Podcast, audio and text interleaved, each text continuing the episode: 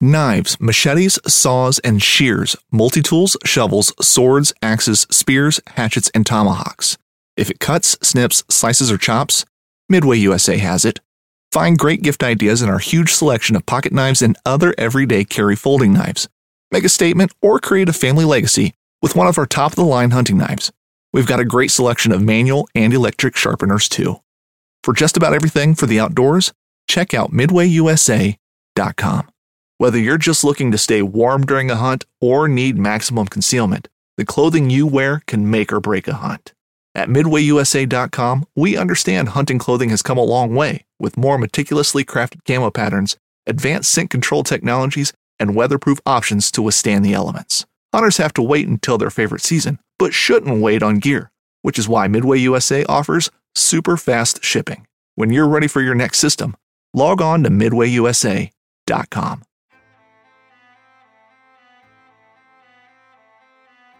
So there's a reason why I started Blood Origins. And that reason is simple. Is that I wanted to convey the truth about hunting. It brings awareness to to non-hunters that it's it's more than just killing animals. How do I start it? Brittany. My name My, is- oh. Does my hair look okay? It's fantastic. My name is Mike Axelrod. Start again. Yeah, I hated it too. Braxton, you said something in the car to me. You said that you were living on borrowed time. Hmm. there's a perception around who hunters are, what we're supposed to be, and a, a feminist that works for a non-profit that is a hunter that has only eaten wild game for the last 20 years is likely not the thing that people think about when it comes to a hunter.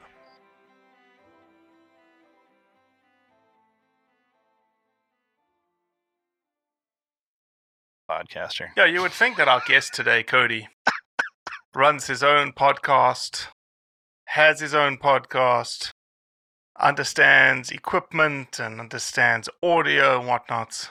He's got a dang podcast cubicle. Yeah, He's got a podcast cubicle. He's got a fancy like rig that comes out in front of him. You can, you know, massive microphone. Taking him like ten minutes to figure out how to listen to us. Listen, the uh, I I uh, I don't make any bones about the fact that uh, I'm thoroughly mediocre. It's it's right there in the name of Solid Seven. You get exactly what is A promised. solid seven out of ten. Exact every time. Hmm. Cody, uh, your insect bite, seven out of ten in terms of it being a disease that you brought back from Africa. What does the, the doctor in the house say? Uh, the doctor in the house um, is a lovely, lovely woman. Um, Who's still in the room, so be careful. Yeah, exactly. No, I think the, I think the bite is getting better. I do have another one that I've now discovered. So I have two. I have a bite on my right thigh and behind my left knee. I'm not so sure that they're not just like some average bug bite that I've picked at too much. Um, but you know, you'd rather just not have an unknown couple of bug bites when you came back from Africa. It's not like we were in the wilds of of Tanzania. It doesn't matter. There's a there's a bunch of nice, good diseases that come from Africa. Tick bite fever is one of the good ones, and I suggested you may have that the other day. Yeah, now, yeah, that worked wonderfully for my wife to hear that. she already has this intense phobia of ticks. But I, I do feel a lot better, like a million times better. Still have this little frog in my throat, and then I have this annoying, I think you called it a tickle cough, where I just go every every 30 seconds, like someone poked me in the belly or something. I can't keep from doing it. Um, but man, do I feel better. I think it's just a coincidence. I think I had a bug you know, some kind of a virus, flu or something, and then I also got two pretty nasty bug bites at the same time. I don't think they're correlated. COVID and tick bite fever at once, and you still didn't go see a doctor. And I kicked its ass, and I'm You know- getting better. So bring it on. It you. It used to be that all the best diseases came from Africa, and now these last two years they've been unseated. So Yeah, yeah, we're gonna figure something out. Gotta figure something out. The dark continent is no longer the dark continent. Though I, I listened to you guys on a quasi recent episode, and I heard you float the idea of pivoting to not just telling the truth about hunting, but maybe actually trying to convince some people to take up hunting.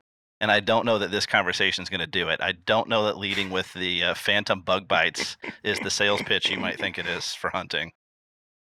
Yeah, we'll see. We'll see. Cody's got a pretty rabid following, and he can, you know, I actually, yeah. um, I, I'll tell you what, I'm gonna, I'm gonna inflate Cody's ego for a second here. Um, I was on a podcast earlier today with quite a big podcast. It's gonna come out here in next two weeks or so. And like the third question leveled at me was like, "Who's that guy that's on the podcast? Who's your partner on the podcast?" I was like, "Oh, here we go. I have to talk about Cody. I have to tell him all about Cody and how he's, you know, he's a good contrast to who I am. He doesn't have the quite the science acumen that I have, and uh, but we tolerate him on the podcast. That kind of stuff. So Well, I'm I was listening ahead, trying to. Uh, a, I've just you know since you came on Solid Seven, I've just been consuming co- your content nonstop now, and uh, but I'm listening, trying to prep for this, thinking, good lord, I probably need to try to bring something to this party. And uh, normally, curmudgeon is kind of my shtick, and uh, Cody's already occupied that space in your podcast. Mhm. So I'm gonna have to go for like comic relief tonight. he'll be less curmudgeonly tonight than he was last week. We can so- have an assistant curmudgeon too. That's fine. Uh, Now, which one's the assistant? I don't Uh, know if we'll- I'm willing we'll- to accept this We'll decide arrangement. at the end.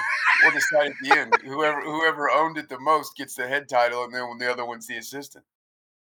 That's fair. I, Oh, I accept these terms. Well, Cale Matthews, welcome to the roundup of the Blood Origins podcast. Thanks, man. I'm I'm honored to be here. I have almost nothing to to offer, so it'll be much like an episode of my own podcast. So this should be fun for all. You are the host of the Solid Seven podcast. For those that have not heard about it, go check them out. Um, your own Blood Origins uh, individual, Robbie Kroger, Cody, you did not crack a nod to the Solid Seven podcast because they don't accept nines; they accept sevens. Wow. Hey, I'm trying to Yeah. I'm trying to help you out here, buddy. Here goes with an effeminate cough. Yep, cough it out. Unmute yourself. You're welcome.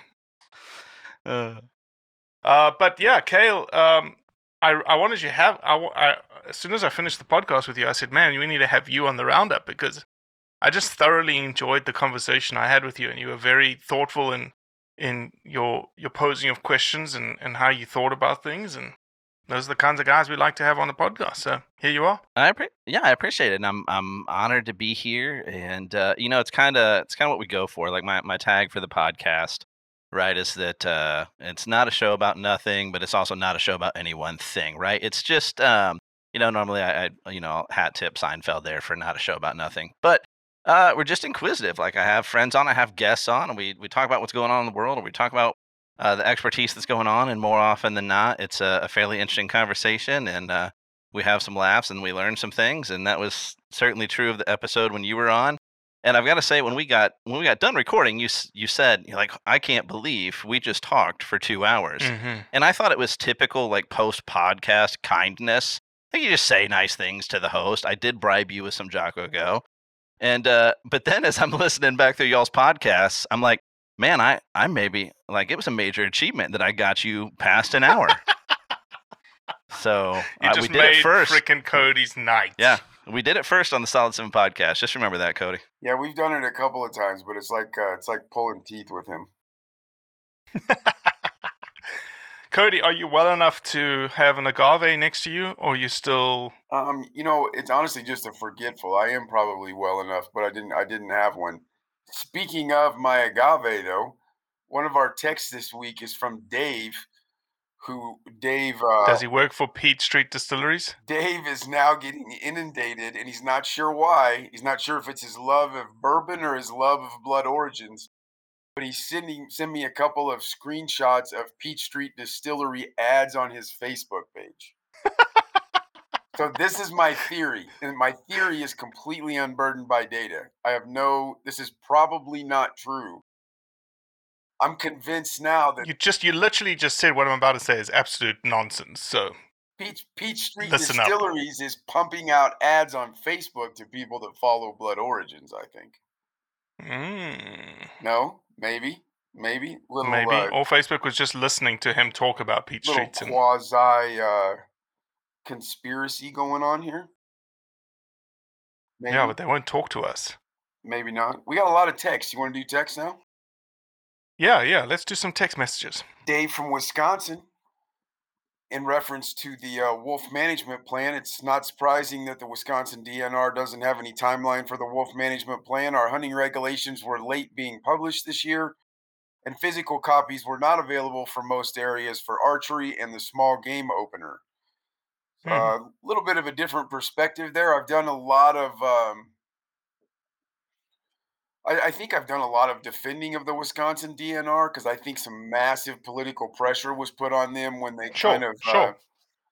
but you know, I don't know. Maybe they are a cluster bomb and they don't do things well. I I, I don't want to assume that, but uh, Dave says that they uh, maybe. Uh, Dave essentially said that they're a cluster bomb without saying they're a yeah, cluster bomb. yeah, cluster bomb's a thing I made up because the other word I was going to say seems like it. aggressive right now. Yeah, I like it.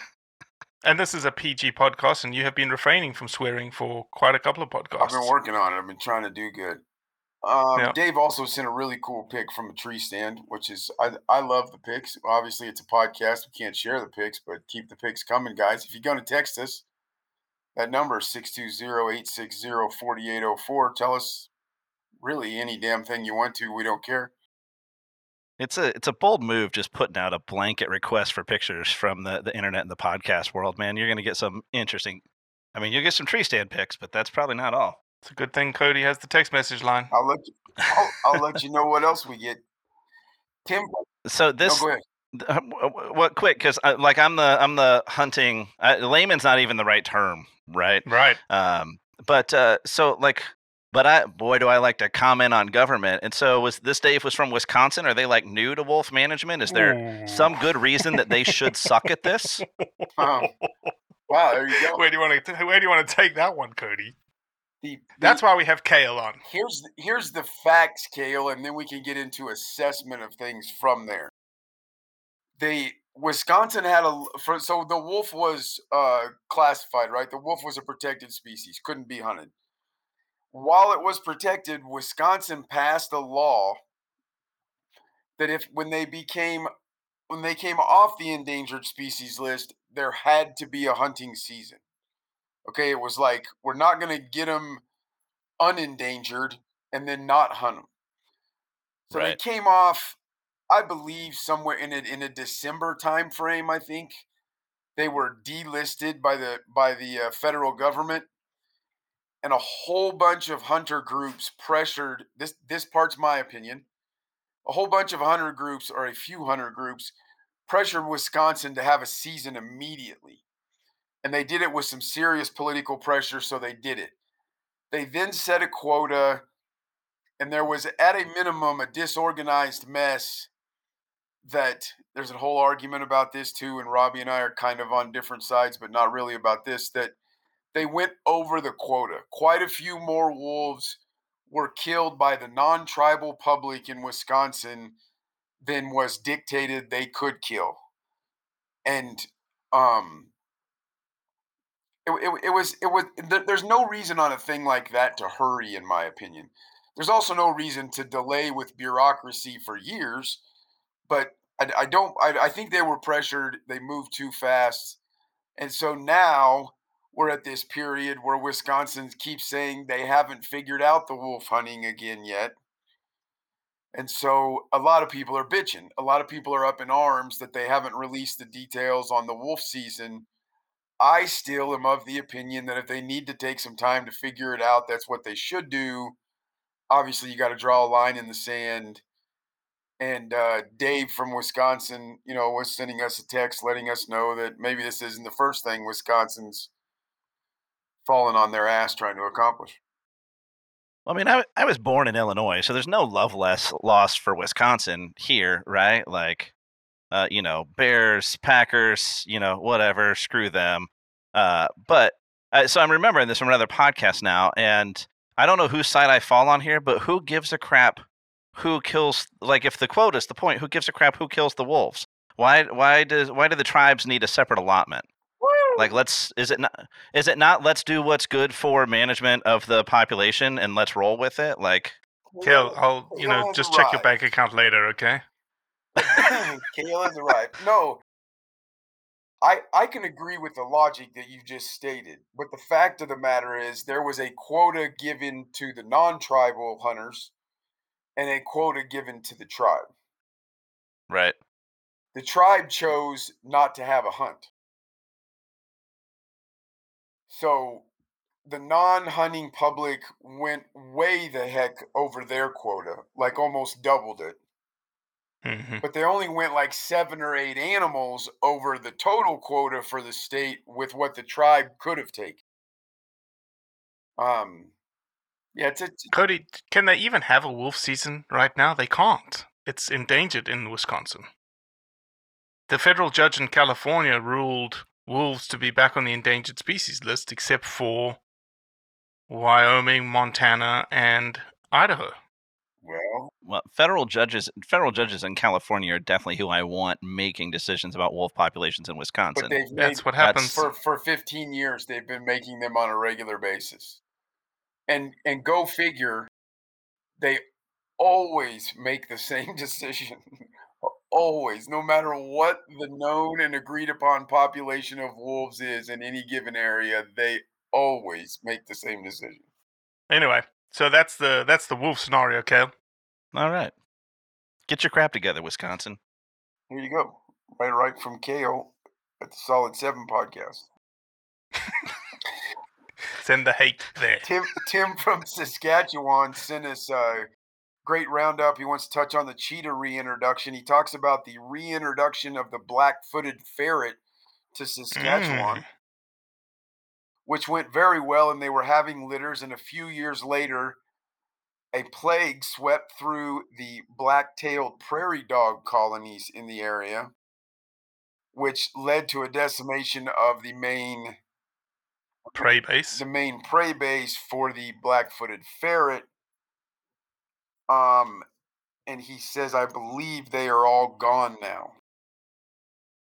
And here is my dog piling on top of me. Um, so I, I think Tim's point goes very much to what we kind of agreed upon with Julie that you know, at one point, even everyone thought it was cool. We'll have some black-footed ferrets back, or we'll have some cheetahs back in India.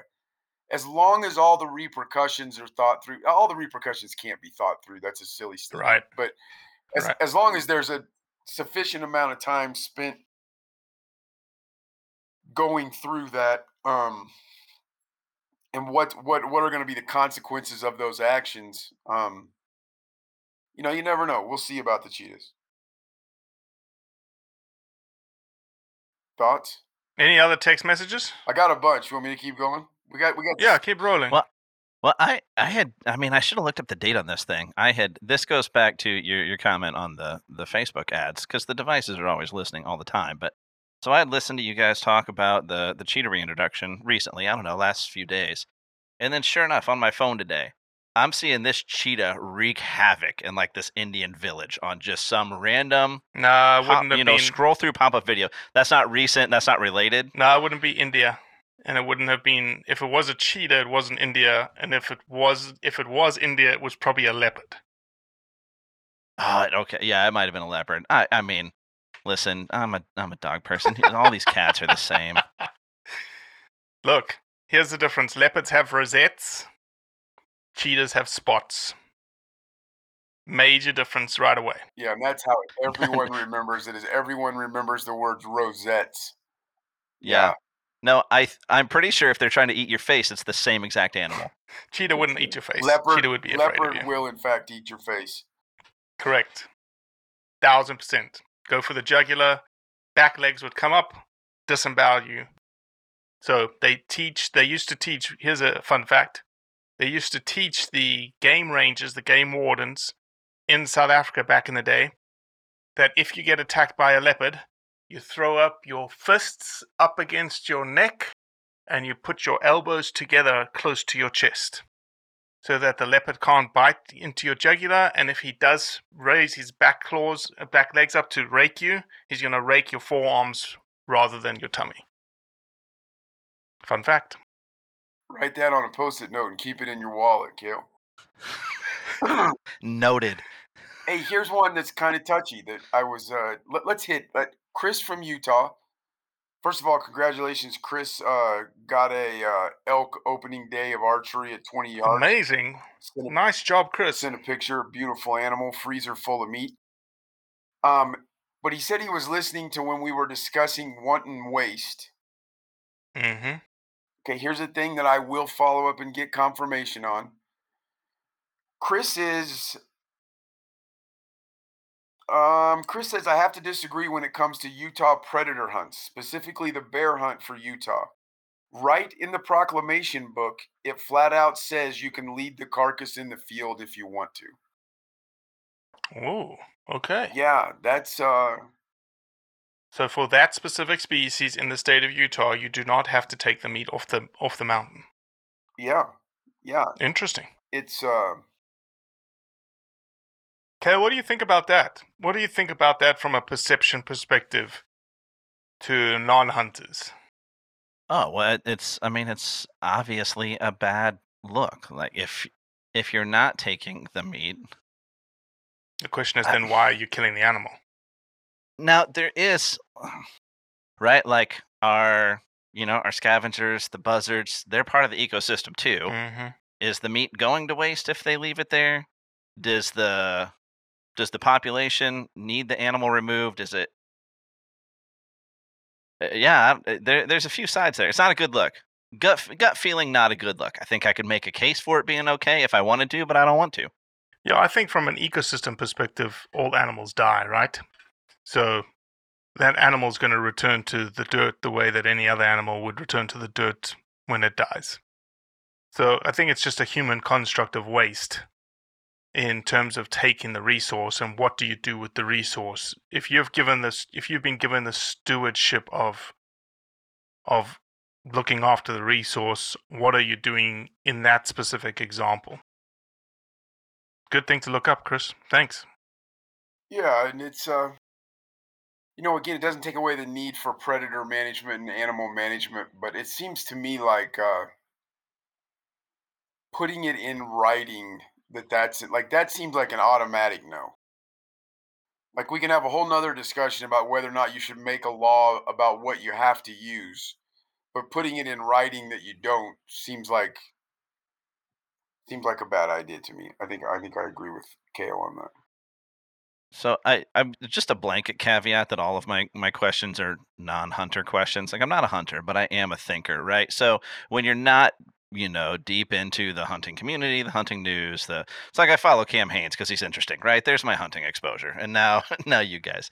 But is is there something about bear meat in particular? Because you know it'll make it into the media where it's like this type of game meat has this issue. Don't eat it or overcook it. So is there something in particular about the population of bear in Utah that would make that meat more problematic and make it more reasonable to leave it out in the wild? it's a meat it's a meat that uh, is different. Um my wife did a tremendous job of preparing multiple meals with the last bear that i killed. Um you do have trichinosis which is a disease that i don't know if it's like all bears have it or a lot of bears have it. I wouldn't know the the science on that if only we knew a, a scientist.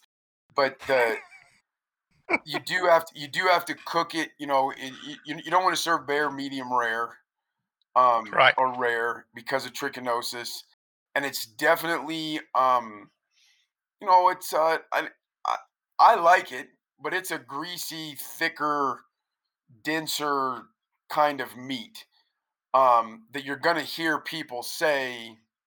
There's definitely people out there that will tell you they won't eat bear.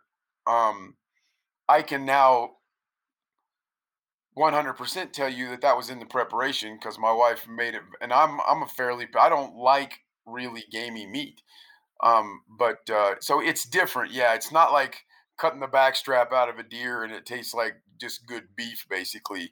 Um it's a different kind of meat and you do have trichinosis as a factor.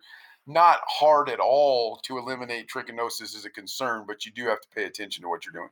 But there's nothing specific to Utah, Cale, that no say that that's And- a reason for that being on the Yeah, books. and no reason for a carve out for that species, right? Like, I'm okay if there's a reason, but it just doesn't sound like Mm-mm. Mm-mm. like there's a reason. I think the reason was probably they were trying to get more people to hunt bears to help with the situation, and people, you know, thought that they had to. People weren't hunting bear because they weren't going to eat it, which is not an all bad thing. Mhm. Um, but at the same Mhm. time, if everyone adopts that, black bears in particular will get massively out of control on you. That's it on the text, really. That was the controversial text. Well, yeah, I mean, I think it's a Oh, I thought you had like a media text that you were like, I'm going to hold this one till the end. That's super controversial. well. If you're gonna now that you brought it up, I do kind of, but I can't get the link to open. Something happened to the link, so we're moving on. We're done with text. Ah, all good, Cody. All good. Well, Cale, the roundup is typically a time where we look at things that are happening in the world of hunting. Uh, and since you're a non hunter, uh, really appreciate your perspective on things that are happening in the world. Um, I will say that um, we're probably one this year. Uh, we haven't spoken about this yet, but um, the beginning of October next week, uh, actually the week that this podcast will be releasing, we'll be releasing a podcast about a thing called the African Wildlife Consultative Forum, which will be happening in Mozambique. It's its 20 year anniversary. And it's a way, it's a place where all the sort of African countries get together that uh, advocate for sustainable use of wildlife to talk about things around wildlife conservation issues, um, trade issues. And this year is specifically important because one month later is the 19th COP. The COP is the Conference of Parties for CITES, which is the big trade uh, organization in the world that sort of essentially regulates the trade of, of wildlife and plants and fish and whatnots. So there's a lot of uh, debate happening. So that is something that is certainly swirling in the in the news waves. Is CITES discussions about CITES, discussions about COP, AWCF coming down the pipeline. Uh, but we do have a couple of articles that jo- that Cody did send you. Um, we sent you three articles, and as the guest, we we'll let you decide which one you want to start with. Well, uh, much like you guys, one of them popped up behind a paywall from a media organization that wasn't going to get my dollar. Uh, so I put no time and effort into that one. So it looked like a Uh, bloody good. It looked like a really interesting article, and the article is in the New York Times, and it was a guest opinion essay, where the title of the guest opinion essay said, "Humans have a long history of making very bad decisions to save animals," quote unquote. Cody, you're probably the only one who's read this article. Is this was this a, a, against trophy hunting? Um, it was it was Do you more, remember? Yeah, yeah, it was more uh, across the board. Hunting was part of it. about hunting being a bad decision as a conservation tool, um, but it was also land development. I mean, it was a lot of a lot of things, but a very uh, like it was someone standing a thousand yards out of reality, painting a picture of it. You know, um, that all people that do this are destroying wildlife, and all people that do this, and it was just a. uh, It was it was a it was a doomsday article about how nothing good is happening and no one is doing the right things, and uh, you know, just it, it was right where it belonged, right Mm-hmm. on the NYT opinion page. Uh, th- there's just never been an absence uh, in the human population of of people who are willing to be suckered in by nirvana right who aren't who like there's just always a subset of the population that you can sell on this perfect plan based on human altruism and it just doesn't exist so let's stop acting like the majority of the population isn't, you know, motivated by by self-interest and leverage that for good. You're never going to get, you know, this this is just stemming off the conversation that that Robbie and I had uh, some on on my podcast, which is um, you're you're never going to get the same amount of resource out of the populace. I don't care where in the world you're in for conservation as you're as you're going to siphon off as a byproduct of hunting for conservation. It's just never going to. Ha- it'd be great. It, that'd be lovely. It's just never going to happen. I get the appeal. It's just, you know, like owning a unicorn that farts cupcakes would be fantastic too. I, I'm I'm just not holding my breath to obtain one. That's why we brought Cale on. If you figure out how to get one, I would like in on that, if if possible, please. Oh yeah, deal. No, we'll uh, sponsorship and branding deal for uh, for both organizations. Absolutely. Absolutely, 100%. Well, I, I'd even be willing. To, it might be the only one, and I would be willing to arrange uh, a hunt for that unicorn uh, with the funds going to conservation. How about that, New York Times? Poor decisions. Nice. Poor decisions for the longevity of farting unicorns. I like it a lot. All right, since we can't No, talk it- about it- the New York Times article. No, go ahead, Cale. No, the the the one that did stand stand out to me uh, uh, is is the one uh, with the the fox hunts. I think it's specifically fox hunts in Mhm. England, right? Northern Ireland. and and yeah, and using the the dogs. Don't let the English folks hear that you called England Northern Ireland the same Northern thing. Northern Irelanders. We it is not about England. It's about Northern Ireland. We don't need that mess. And remember, Listen, the hate there's- needs to be sent to Solid Seven podcast and not the Blood Origins podcast. Listen, there's a there's a great line from uh um from Ted Lasso, and actually, so my my wife and I are actually I use I was never a uh, a soccer fan, and I want to be very clear uh, that it is soccer. Football, Um, football, because you use a foot and you use a ball. It's the only sport in the world that you actually use a foot and a ball with. That's why it's called football, people. Listen, we've got American players scoring goals uh, in the Premier League right now. we 100%. have got we've got American coaches winning games. It's soccer now, buddy. I'm sorry, it's over. Much like the American Revolution, we've won the naming rights. Uh, but uh, my but my wife turned me on it. A, a sport that could regularly end in a tie was just it just never did anything for me. But my, my wife really turned me on to uh, soccer or football, depending on, on where you're coming from. But so we were Ted Lasso fans before it was a show, right? When they were just hyping Premier League on NBC Sports, and they recycled a gag from those ads for the show, where his assistant coach is explaining to him how Great Britain actually works. And there's this phenomenal line that only Ted Lasso can deliver, which is, well, how many countries are in this country? And he still didn't understand, and I still don't understand. So, somewhere on the other side of the Atlantic, people are hunting foxes with dogs. Mhm, And uh, uh, of course, there's people who are mad about it. mhm. That's about it. It's about it. And it's funny, the, the, the whole UK system, you know, it has its challenges, obviously. It has a class system tied to hunting, unfortunately. Um, right now, we released a video today or, or last week when you're listening to this podcast about how the UK is. They've recently obviously had a change in government. Boris is out. The environmental minister, Zac Goldsmith, that was against uh, pretty much anything tied to hunting, is out now. But they've been championing for two years this Animals Abroad bill, which has language in there to remove the import of trophies into the United Kingdom, i.e., the United Kingdom being the colonial power that they are, that has destroyed all of its wildlife, pretty much, massacred biodiversity, is now saying to other countries, we want to do the same thing to you. And so um, it's just a it's a conundrum to itself. And but you speak to the guys on the ground in the UK, and they're like, we don't understand. Like we've got we've got we've actually got pretty good resources, and we do a lot of hunting, and there's things to be said about things that yes, there's the things that need to be cleaned up. Um, but man, that, that they they it's just a tough situation in the UK.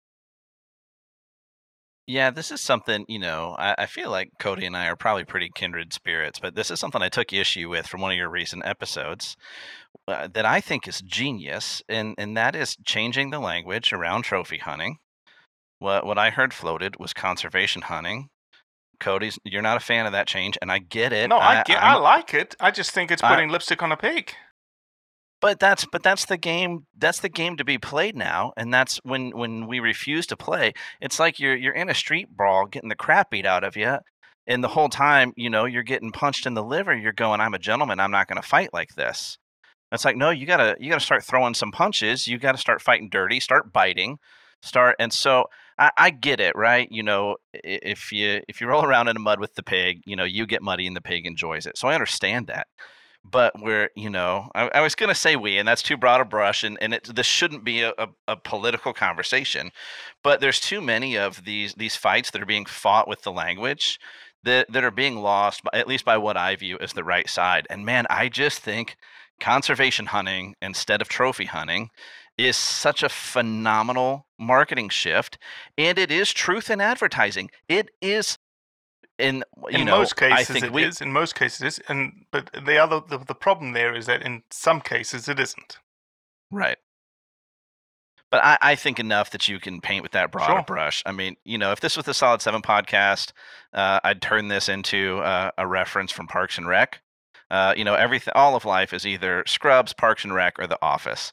And there's a whole episode of Parks and Rec where poor Leslie's just trying to uh, get uh, uh, what's the the garbage they put in our water for our teeth? Fluoride. fluoride. She's just trying to get fluoride in the water. And of course, there's this councilman who's an orthodontist, and he doesn't want it, and he's convinced the people that fluoride is dangerous and partners with a candy company to basically add sugar to the water. So to get this done, she's got to rebrand fluoride. So by time the episode's over, they're calling it like Sparkle Shine, and there's a VIP club membership where you earn points for drinking water. It's still just fluoride in the water. Like, what's you got to define the win? What's the win? Who, like, if you if you can get people on board with understanding the positive outcomes of what is currently called trophy hunting, if you can participate in the action and the activity uh, without the blowback, isn't that the win, regardless of what you're calling it? if that's the case, but here's the here's the catch that makes this one a little bit different of a scenario is we don't call it trophy hunting. I mean, almost no one in the hunting world ever uses that phrase. Right.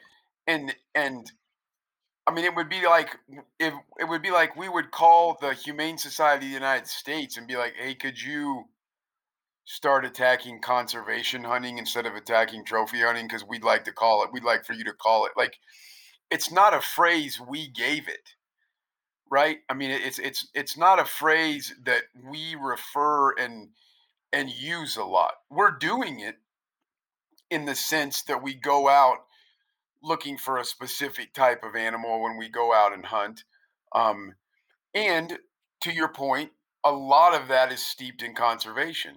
A lot of it's not. A lot of it's still steeped in, you know, I want to, I, I feel like I've accomplished something more if I go find a mature male, um, you know, that is dictated in most scenarios by a trophy on their head in, in hunting. I mean, in, in most cases it is, or a beard on a turkey or, or whatever it is that's the problem with it is it's a phrase that they abuse as a means to attack it's not like there's anyone out there i think maybe there is like a texas trophy hunters association but there's very Mhm. few Mm-hmm. organizations that like we don't use the phrase very few hunters use the phrase if ever um Right, but you're yeah, but you're still like you can't choose who does use it though, and they're just clubbing you over the head with it. It's like you know I'm uh I'm I'm a gun guy, right? Like I'm a I'm a certified firearms instructor. I I, I like to to shoot firearms. I support Second Amendment rights, whatever.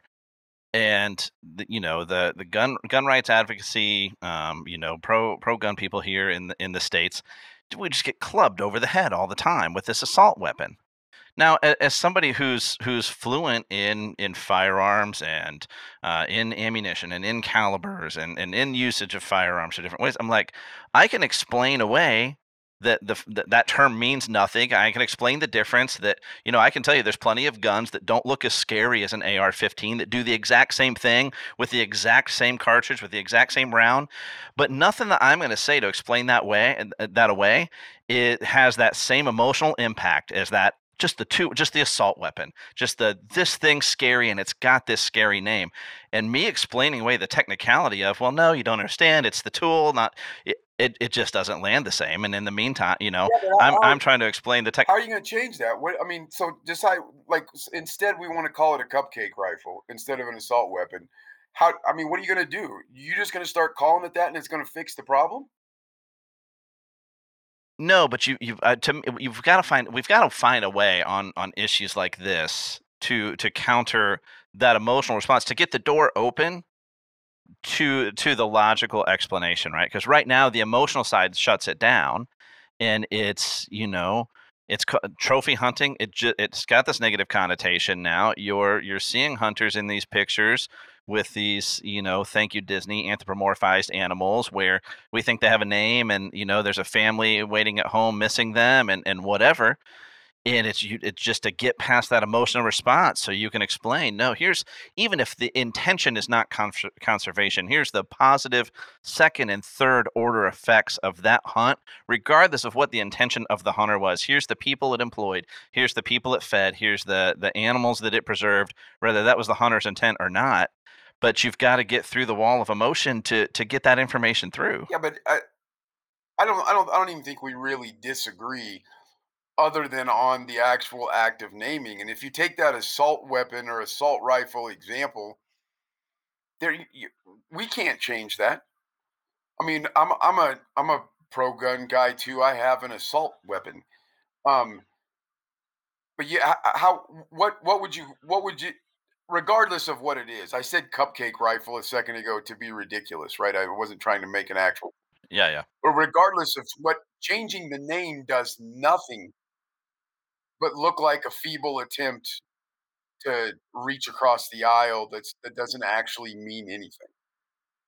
And and I I think that your point about emotions get in the way of the facts is really true, but I still think it's the only way to do it. I, I think that I multiple times in my life, including I love you, mom, explained to my mom that on an AR-15 that you can go to the store and buy, it's no different than the shot than the Benelli shotgun that she bought me. You know, just pull the trigger, shoot, pull the trigger, shoot, and she's like, no, no, no, no, no. We're only talking about fully automatic weapons. And I'm like, no, no, no, no, no, no, no, no, no. At least my mom's never said the word semi fully automatic.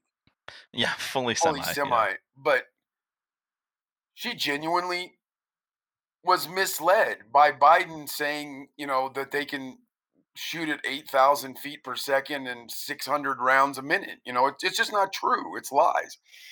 And the same thing, I, I'm not disagreeing with you that it makes it harder.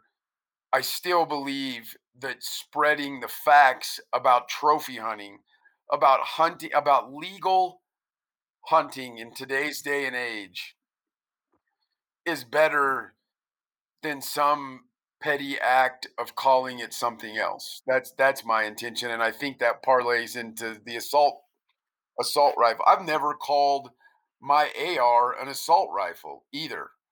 You know, there's Yeah. there's a lot better options. I've I've, I've uh, carried assault rifles in a in a previous job, and there's a lot better options than my AR. Uh, yeah, I, I don't think it works in a broad spectrum, and certainly not for for the types, you know, for the for the mission of of Blood Origins in particular. I don't think just simply making a language change to something like conservation hunting get you there. Where I think a tool like that becomes in handy is in the one-on-one conversations of changing hearts and minds. And too often we want to achieve that with a tweet or a reel or whatever, and you just can't do it because there's no relationship there. But if you can, if you see the ridiculous point, if you go, I, I, I get it, right? I, I'll, I'll give it to you, right? Like trophy hunting, I get why you don't support that. But how do you feel about conservation hunting?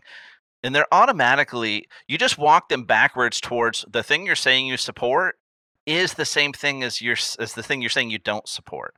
Even if they don't immediately go, "Oh, well, absolutely, I'm okay with conservation hunting." Even if they go, well, "What do you mean by conservation hunting?" You say, well, what about the kind of hunting where it's it's really beneficial to the animal population in this given area, or it's it's beneficial to you know in you know I'm talking first world areas. You know I talk in the idea of the states, um, right? But in in areas where it's a whole uh, you know tri- economy for um, you know a, a village, or you know, and you walk them backwards and you go, well, everything I just described to you is occurring with the trophy hunts you say you don't support.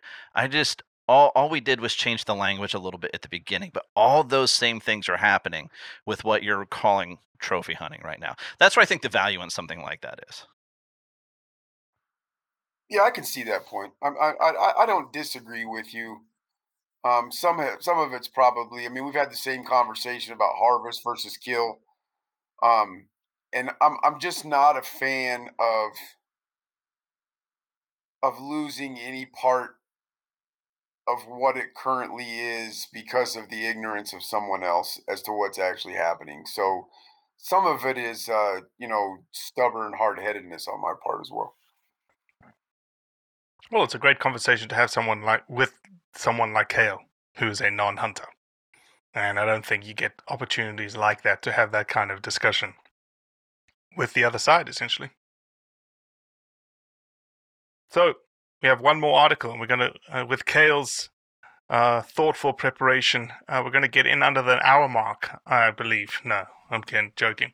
The last article, and I'm glad we left this for the last one because there's actually a little bit more connection to Blood Origins than maybe even Cody knows tied to this article. So this article was written by a lady called Rachel Levine. It was in Bon Appetit. Um, bon Appetit's a pretty big um, cooking food type magazine online profile. The the article's title was "I Eat Meat." Full stop. Why was killing my own food so hard? And uh, w- what happened here, just to give a context for the article, Rachel is obviously an urbanite out of San Francisco, and she was invited to an all women's retreat. Um, I think a lady called Jen Judge put it together, co founded it with uh, a guy called Kyle Jackson. Kyle Jackson has been on the Blood Origins podcast. We're about to release his episode uh, in New Mexico.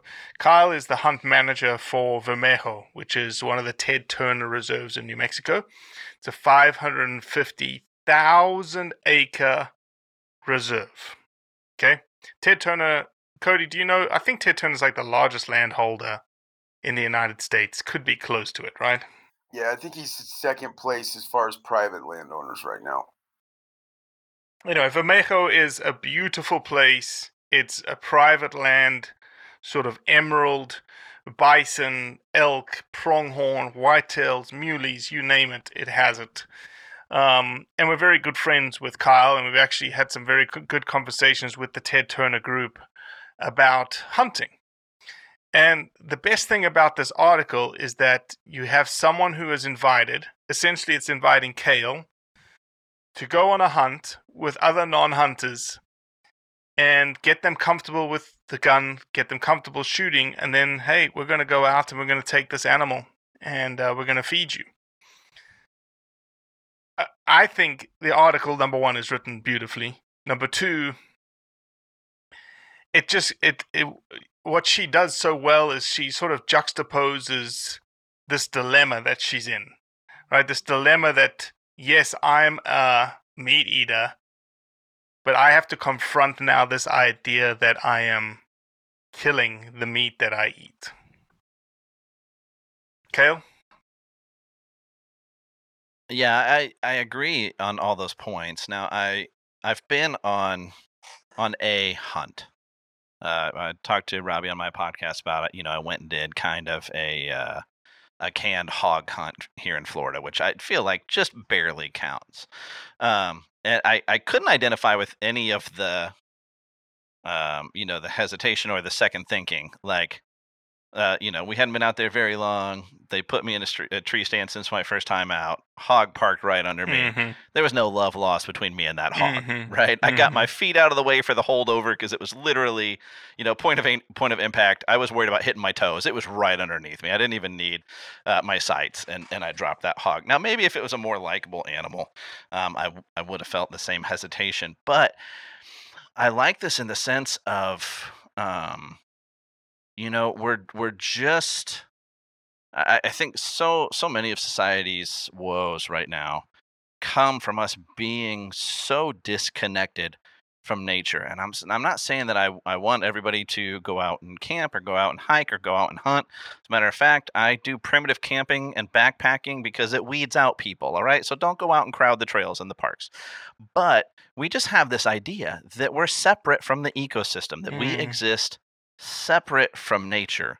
Um, and uh, you know, I'm I'm a fan of. I think it's a, a Jefferson quote, just talking about you know, if we ever pile into these big cities like Europe, we're screwed. We're done for. And I think a large part of that sentiment from him had to have been about the disconnection from the land. He, you know, he also shared a sentiment that you know that we should elect farmers because of their connection to the land.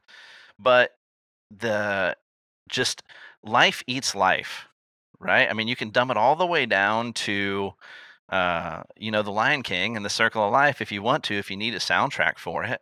But if you want to go vegan, vegetarian, uh, you know, a it, it- it's not a bloodless process, right? But all our energy, the energy you the calories we're burning, our our oil, our solar, our window, it it all derives from the sun. So you want to you can take life eats life all the way to our sun, which all the energy it's releasing is what's absorbed by our plants, which which are consumed by our animals, whether that ends up in the ground.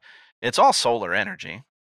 And our sun is eating itself. Our sun is dying to produce that energy. Right? So if you just want to eat plants, it's still life eating life Mhm. the you know go, going back to our last article the idea that you know it's inhumane to hunt these foxes with these dogs if, if not from a hunter what kind of death do you think animals are experiencing in the wild? You don't need to be a hunter to understand. They're not curling up in a hospital bed you know going quietly and, and peacefully right? So i i th- see more people being exposed to this whether it's through the the article um, or it's through experiencing something like this themselves just understanding um, that connection back to their food right that it's the the burger that i'm eating or the steak that i'm eating if that's you the chicken breast the turkey um, the whatever that life eats life and i this this has to happen. Either i've got to do it or i've got to outsource it if i'm going to survive. I've either got to if you want to go vegan vegetarian i've i've either got to grow the crops or i've got to outsource it if i'm going to survive. Life eats life. Somebody has to do it. And just having that connection i think back to the land back to the ecosystem uh, i think reaps benefits uh, society wide Yeah, I love the in the article. It's quoted at the end when they when they're talking about the people who created the course, Jen Judge and Kyle Jackson. They said the two have a long shared vision to bridge the illogical chasm between those who hunt to eat and those who merely love to eat. Cody? Yeah, I thought it was a great article. I will say, she makes a comment about hunting on a private ranch makes you feel like a prick. I believe is the is the exact quote that she uses. And then she gives this two sentence, what I thought was going to be a great paragraph about the kind of burgeoning of diversity in hunting. Well, she didn't say she didn't say a prick. She said it was like being, uh, it, it was like having clear at the airport. Um, full full full quote i mean we like to be very Oh thorough no, it does. It Seven also makes you feel like a prick. yeah That's right. also- yeah, yeah, do yeah, yeah, so you see where it says you're both makes right. you feel like a prick right there in the article? yeah. I see it. That's- Sorry, I miss. I, I just didn't see that That's part. the part Sorry. I was referencing when she's. Oh, okay. Sorry, sorry, Okay. sorry.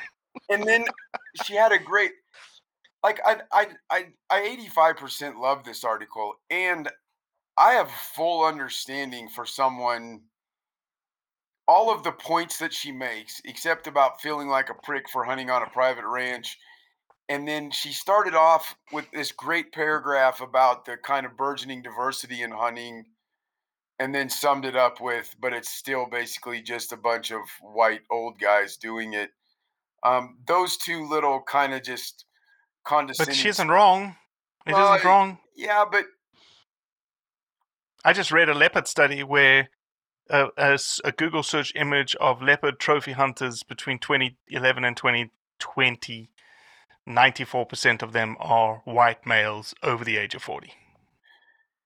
yeah, yeah, but I, I, But- I, I don't. I she, she just she just needed to rile with that statement, right? If there, it, it, it, it had nothing to do with the context of the article, nor did the the imp- the implication is that there's some intentional barrier keeping people who don't meet that demographic out of the process. It's implied and not stated, but that's why else would you say that? And it's it's not, it's not the case. unless you were Well, writing an some of article it is about true. that.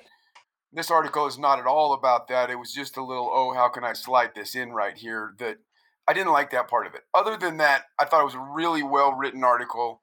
Applaud her for talking about her struggles. And I have never had a counter argument for someone who just deeply didn't want to take another being's life. That's there's there's no there's no argument for that. I can you know I can talk with you about why I choose to do it, um, but I don't have an argument for why someone should get past that. It's a strong emotional thing that uh, you know she was cool enough to air out. She was cool enough to push through, get it done, to make sure she felt that way. Um, I, I really liked the article. I did a lot, other than too little what seemed like I gotta stick my uh, I gotta I gotta poke the bear just a little bit here while I'm writing this article. You've got to appreciate somebody that's willing to to to get their hands dirty, to give something to go, rather than just sit from this. Like you could write articles and get them published and make a decent living all day long, just sitting on the sidelines, sitting on one coast or the other, and sniping at the people that are out hunting and assuming what it is and going you know off of what the media has told you it is or you could you could go out and and say well is is this what i've been told it is or is this what i think it is and to me that i mean that bought her um, you know a lot of street cred with me just willing to be able to go out and say hey if i'm going to write about this thing i'm gonna i'm gonna experience it Yeah, I agree. It was a good article. Hundred percent. I got one more thing I, that that Avery just texted me that I should share, Robbie. You, you, right, like just just because it's 54 minutes into the podcast. Yeah, Okay, and I sure. wanted to see. Go ahead. And Cale Cale texted me beforehand and said, "Hey, let's take this thing way past an hour on his ass." yeah No, so- if if if we if we don't hit at least uh, 61 minutes i'm going to be disappointed. So quick story. Standing uh, in line in the Johannesburg airport to get on a plane coming back from Africa. All right, and Okay. obviously there's several hundred people there. Actually, not. That plane was almost completely empty. But there's me and my wife, another. Um, I would say I would call a younger couple, and then an older couple and we're all just none of us know each other but we're all kind of standing next to uh next to each other and one of the gentlemen the older gentleman had checked a gun we, we were all together kind of at the baggage check and we weren't together but we just moved in, a- in a little bit of a herd Mhm. right Mm-hmm. the older gentleman had checked a gun the younger man when i say younger uh early 30s maybe said, Hey, were you hunting in Africa? The older gentleman, and, and he kind of, the older gentleman said, Yes. I had just got done talking to his wife, so he kind of pointed at me and said, So were they. The, the younger kid goes, Wow, I didn't know you could do that. And Was he South African? What no, no, nationality he was, was, he? uh, American. No, he's an American. Everybody's an American. All, uh, not Okay. everybody. All of the, all of the, we're all americans all, all- all of these six people are Americans. And the older gentleman, and I, when I say older, I mean maybe he was late 50s. He freaking clicked off safe. It was embarrassing. And Mm. he went, all, all this kid said was, and, and he said it like with a smile on his face, right? This kid, this kid, it turns out he grew up in Maine right, and understands hunting. All he said was, I didn't know you could do that in Africa. And this older gentleman made hunters look look like obnoxious assholes is, is what he did. He clicked off safe, then he started taking out pictures. All of his pictures from his hunt His trophy pictures. his trophy his, his yeah exactly and he scrolled past the leopard that he'd shot with the very standard i'm going to pick the leopard up by the head and, and front shoulders and the man in a the, the the young man in a super kind way it- it's very important that i think everyone understand this kid was not angry he was not anything, but his wife, who had not said a word, was just about in tears looking at these pictures that this old man is essentially shoving in her face. And the younger guy goes, "Hey, I don't I don't have any this is this is as near as a quote as I can get. He says no judgment whatsoever, but we really don't want to see any more pictures. And this guy went into full assault mode about you know, and he was trying to make conservation points. He was trying to make economic benefit points, but he was nearly yelling at this couple who all they asked was to not have it shoved in their face with the words mm. no judgment. Mm-hmm. Right? And that part of it up to that it was it, it, it was embarrassing for me and I kind of just walked away from it. We then end up in Newark in the same lounge as the younger well actually all six of us end up in the same lounge. If you're United Gold, which is not really that high on United, but you get to go into a lot of foreign lounges. It's kind of nice. We all end up, but we end up next to this younger couple, and he said, "Man, did I say something wrong to that guy?" And I said, "Absolutely not." I said that mm. guy is a jackass who didn't listen to the words you were saying and just decided he was going to jump on a soapbox and start yelling at people to sound intelligent by the end of it, this kid's asking questions. He went. I'm. I'm, I'm not saying that I, I, didn't make an African hunter out of him, but he goes. It was. It, it, he finished it off with saying it was really cool that you just listened to me and explained it to me and didn't shove pictures of dead animals in my face when I asked you not to. Anyway, that's the whole story. I think there's a lesson to be learned that absolutely there's a these people were not judgmental of hunting in any way she was from Pennsylvania. He was from Maine. They both grew up around hunting. Um, they just weren't prepared for all the animals that they'd just gone on on an eco safari to enjoy, seeing dead pictures of them while a stranger yelled at them. Um, anyway, they probably got judgmental. They probably got judgmental because of the way that the guy approached it. Absolutely. Yeah, yeah. He he set a precedent for them that this is what um you know, that this this the, the people are like this and uh, to credit the to credit the older gentleman he was trying like his intentions were to make the right points with the things he was saying but holy mackerel.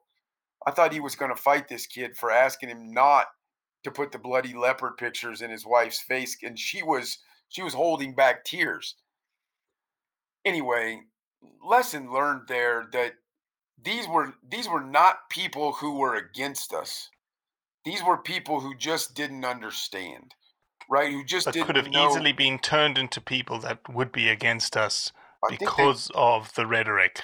I think the uh, I think they worked their way that direction. The 15 hours from Johannesburg to Newark, um, and then I hope that by having a little bit of a reasonable conversation and just answering questions and not shoving rhetoric down their throats, they realize that uh, we're we're not all complete assholes. Mm-hmm. I think it's a challenge when you're when you hold a position or um, you know you're involved in activity like that, where you're just prime like you're so used to the interaction being confrontational, being an attack that you're primed to be on the defensive. And I think the reality, you know, the lesson, the takeaway there really applies again beyond uh, hunting is like default to humility, default to kindness rather than attack, and work your way from there. And really, if it gets aggressive, really? You can just throw up the deuces anyways because that's probably not somebody who's going to be open to having their heart and mind changed anyways. But just uh, it, it just does so much more to default to humility and kindness and then find your bearing and, and go from there. And i think 100%. it's important to note that that does not make you soft. When it when it comes to a thing that i need to stand and fight for i can be as hard-headed as anyone in the world and if this kid had started arguing back at me, I have the knowledge in my brain to to give him the facts to prove that he's wrong, whether he'll listen or not. Is like you said, Kelly. There's some of it's just hopeless. but starting with humility and kindness does not make you soft it makes you intelligent and you can be intelligent and hard at the same time um, we, we, we, we've taken some grief in the past at blood origins for giving people a chance who maybe didn't uh, agree with us or who didn't fit the mold um, someone once said that blood origins makes hunters look like victims and it's such a such an ignorant cop out to say a thing like that in my mind because it's not the case at all. We, Well, there you go. One hour, three minutes. Look at you boys. we did it, Cale. Mission accomplished. Now we're moving on to uh, unicorns and cupcake rifles. You and Cody can FaceTime all you like about unicorns and cupcake rifles. Cale, it's it's a pleasure, my man. I'm I'm so glad. Uh, one, I was humbled to be asked to be on your podcast, uh, and we just thoroughly, I I've thoroughly enjoyed it. I knew that you would be good because uh, I I knew you'd be a good podcast guest because you're thoughtful, and Yeah. yes, you've hunted once, and unfortunately, it was a canned pig hunt. But hey, it's still a hunt. It's all good. It still tasted Still good. tasted It- I good. mean, good pig. the pork was just as good. exactly.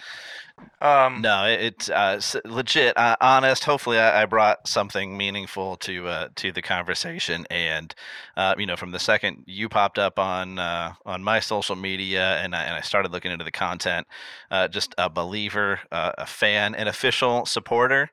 Uh, so I can get in on those job, sweet, Caleb. sweet Blood Origins prizes and, and drawings, and uh, you know, there's there's a link to Blood Origins and what you guys are doing uh, on on my website now, and, Perfect, and thank you. continue to encourage my listeners to support what you're doing. And open door uh, to you guys at the Solid Seven Podcast. Any anytime you want to come on, you're you're more than welcome. Thank you, Cale. Cool. Thanks, Cale. Cody, good luck getting rid of the tick bite fever. Okay. I think I I got it whooped. Nice. Put some Windex on it, man. Yep, exactly. Ciao, ciao. Well, that's it for today.